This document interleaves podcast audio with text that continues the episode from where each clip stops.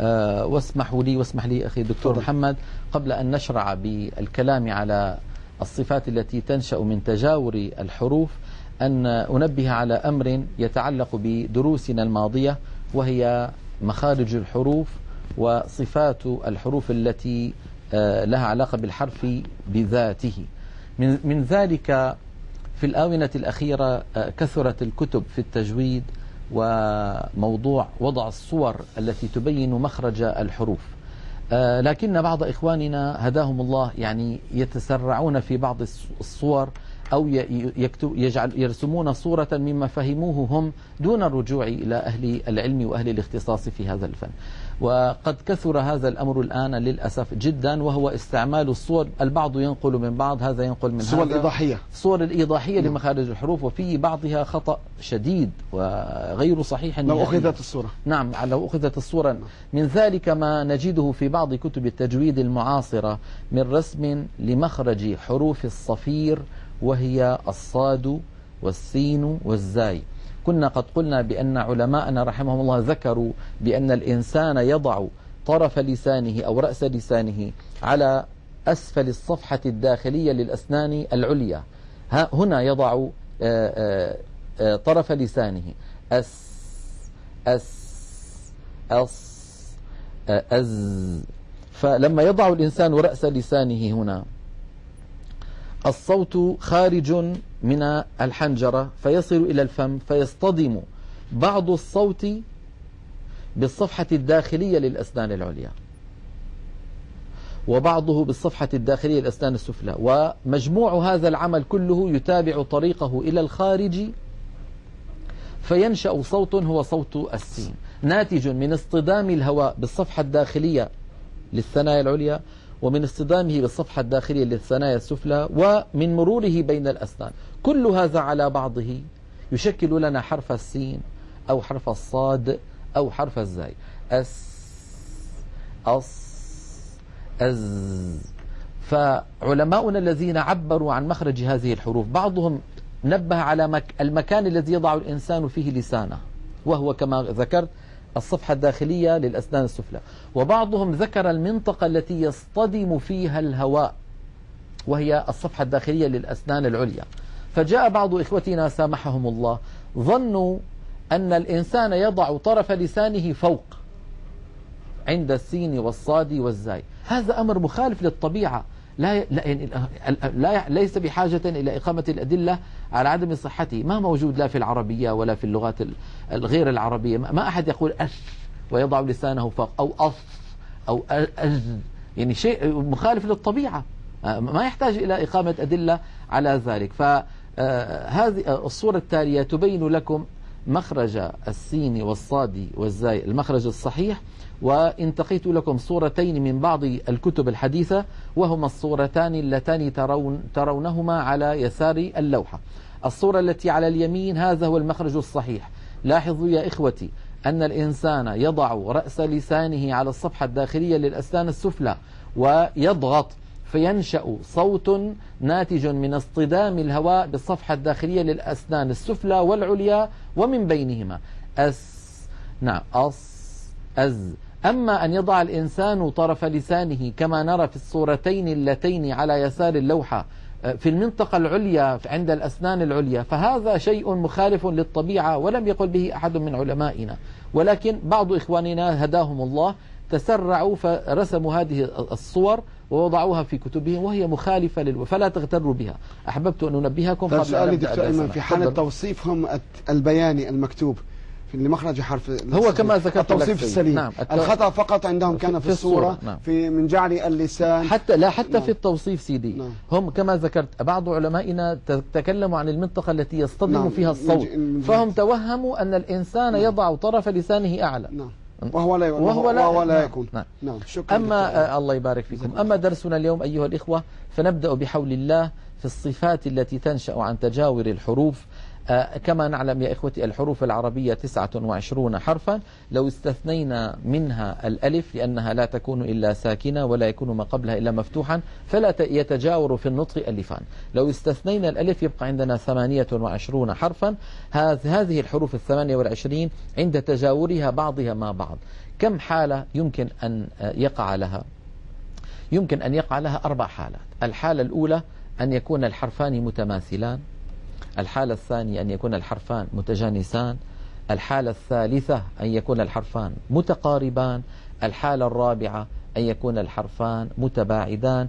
وسنشرع بإذن الله على الكلام في الكلام على هذه الحالات الأربع تباعا بحول الله. في اللوحة التعليمية التالية نرى آه، تقسيم الحرفين الملتقيين إلى حالاته الأربع التي ذكرتها. لاحظوا على الشاشة الحرفان الملتقيان إما أن يكونا متما إما هما متماثلان أو متجانسان أو متقاربان وإما أن يكون الحرفان الملتقيان متباعدان. هذه هي الحالات الأربعة التي لا خامس لها. آه، نبدأ بالحالة الأولى. ما معنى متماثلان؟ الحرفان المتماثلان يا إخوة هما الحرفان اللذان اتفقا في المخرج والصفات. باء وباء. تاء وتاء ثاء وثاء. كل هذين الحرفين المتماثلين هما حرفان متماثلان. آه، آه، إذا اجتمعا لهما وضع خاص سنتكلم عليه بعد قليل. نلاحظ تعريف الحرفين المتماثلين من خلال اللوحة التالية. الحرفان المتماثلان هما الحرفان المتفقان في المخرج والصفات. نحو ربحت تجارتهم. لاحظوا باللون الأحمر التاءين. وليكتب بينكم. الباءين لونتا باللون الأحمر لبيان أنهما متماثلان. بل لا تكرمون اليتيم. اللام الأولى واللام الثانية.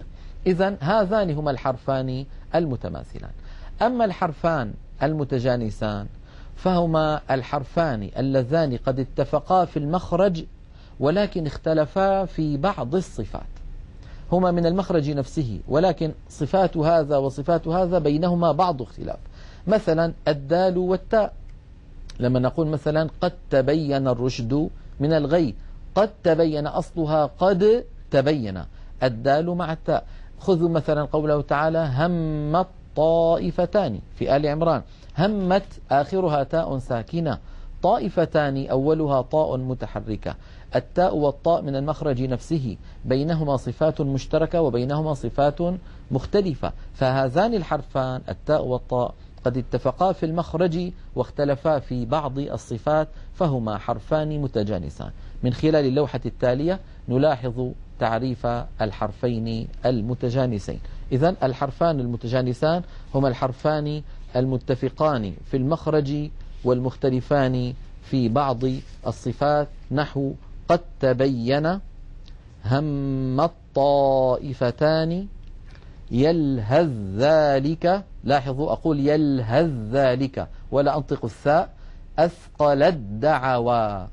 أثقل الدعوى. وأيضا لا أنطق التاء بل أنتقل مباشرة إلى دال مشددة. قاعدة. انتبهوا يا إخواني. إذا التقى حرفان متماثلان أو متجانسان والأول منهما ساكن فإن الأول يدغم في الثاني بإجماع العرب.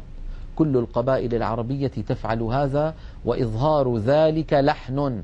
يعني ليس أحد من العرب يقول وليكتب بينكم كاتب بالعدل وليكتب هذا لا يفعله أحد. لا بد من إدغام الباء الأولى في الثانية فنقول وليكتب بينكم فما ربحت تجارتهم ولا نقول أبدا فما ربحت تجارتهم. لا نظهر التاء الأولى ومن فعل ذلك فقد خالف النطق العربية لكل القبائل العربية. إذا من خلال اللوحة التالية نرى قاعدة التقاء الحرفين المتماثلين والمتجانسين.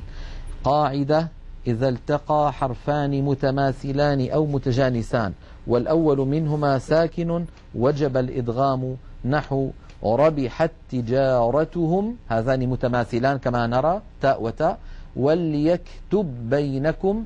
أيضا هنا باء وباء متماثلان. السطر الأخير قد تبين لاحظوا النطق قد تبين ننطق تاء مشددة فالدال قد أضغمت في التاء والمثال الرابع والأخير هم الطائفتان.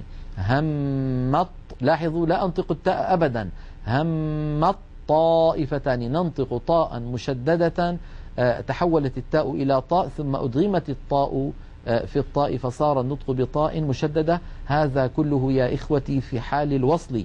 أما لو وقفنا فنقول همت. قد تبين, قد تبين نقول قد الإدغام حاصل فقط في حال الوصل, الوصل. نعم. ما هو الإدغام يا إخوتي؟ لاحظوا بارك الله فيكم أننا قلنا والأول ساكن. إذا التقى متماثلان أو متجانسان والأول ساكن. يا إخوتي الحروف الساكنة وقد مر معنا هذا عند كلامنا على كيفية حدوث الحروف. الحرف الساكن يخرج بتصادم طرفي عضو النطق. إذا آخر الحرف الساكن آه، تصادم. أب أت هكذا. آخر الساكن. بينما المتحرك بدايته تصادم. لما ننطق باء متحركة نطبق المخرج هكذا ثم نقول با بو إذا آه، بداية المتحرك هي نهاية الساكن. استدام. نهاية نعم. بداية المتحرك هي نهاية الساكن. الحرف الساكن نهايته تصادم والحرف المتحرك بدايته تصادم. لذلك حتى لا يعود الإنسان إلى المكان نفسه مرتين وهذا فيه عناء. أن نقول مثلا وليكتب با بالله جربوا هكذا وليكتب با ألا تلاحظون أن كالذي يعيد الشيء مرتين. لذلك من العرب كانوا من الأسهل لهم أن يأتوا إلى مخرج الباء مرة واحدة فيقول وليكتب. فيقرعون المخرج قرعة واحدة بالتصادم. يخرج الحرف الساكن وبالتباعد يخرج الحرف المتحرك وهذا أسهل في النطق لا شك في ذلك. هذا العمل دمج حرف ساكن بحرف متحرك سماه علماؤنا إدغام واشتقوا ذلك من قول العرب أدغمت اللجام في فم الفرس أي أدخلته في فيها. فشبهوا إدخال حرف بحرف بذلك العمل وعرف علماؤنا الإدغام بقولهم هو إيصال حرف ساكن بحرف متحرك بحيث يصيران حرفا واحدا مشددا من جنس الثاني يرتفع المخرج, المخرج عنهما ارتفاعة واحدة. وفي هذا توفير في الجهد العضلي المبذول لنطق حرفين متتاليين الأول منهما ساكن. من خلال اللوحة الأخيرة في حلقة اليوم نلاحظ تعريف الإدغام. فالإدغام هو إيصال حرف ساكن بحرف متحرك بحيث يصيران حرفا واحدا مشددا. من جنس الثاني يرتفع المخرج عنهما ارتفاعة واحدة. نحو ربحت تجارتهم وليكتب بينكم. نرفع المخرج مرة واحدة. قد تبين هم الطائفتان. فهكذا يكون النطق بالإدغام أسهل منه في الإظهار وهذا هو البحث الأول الناتج من تجاور الحرف الحروف العربية وهو إدغام المتماثلين والمتجانسين. أما الحرفان المتقاربان والمتباعدين بعد ذلك فنرجئ الكلام عليهما إلى الحلقات التالية بإذن الله. وصلى الله على سيدنا محمد وعلى آله وصحبه وسلم.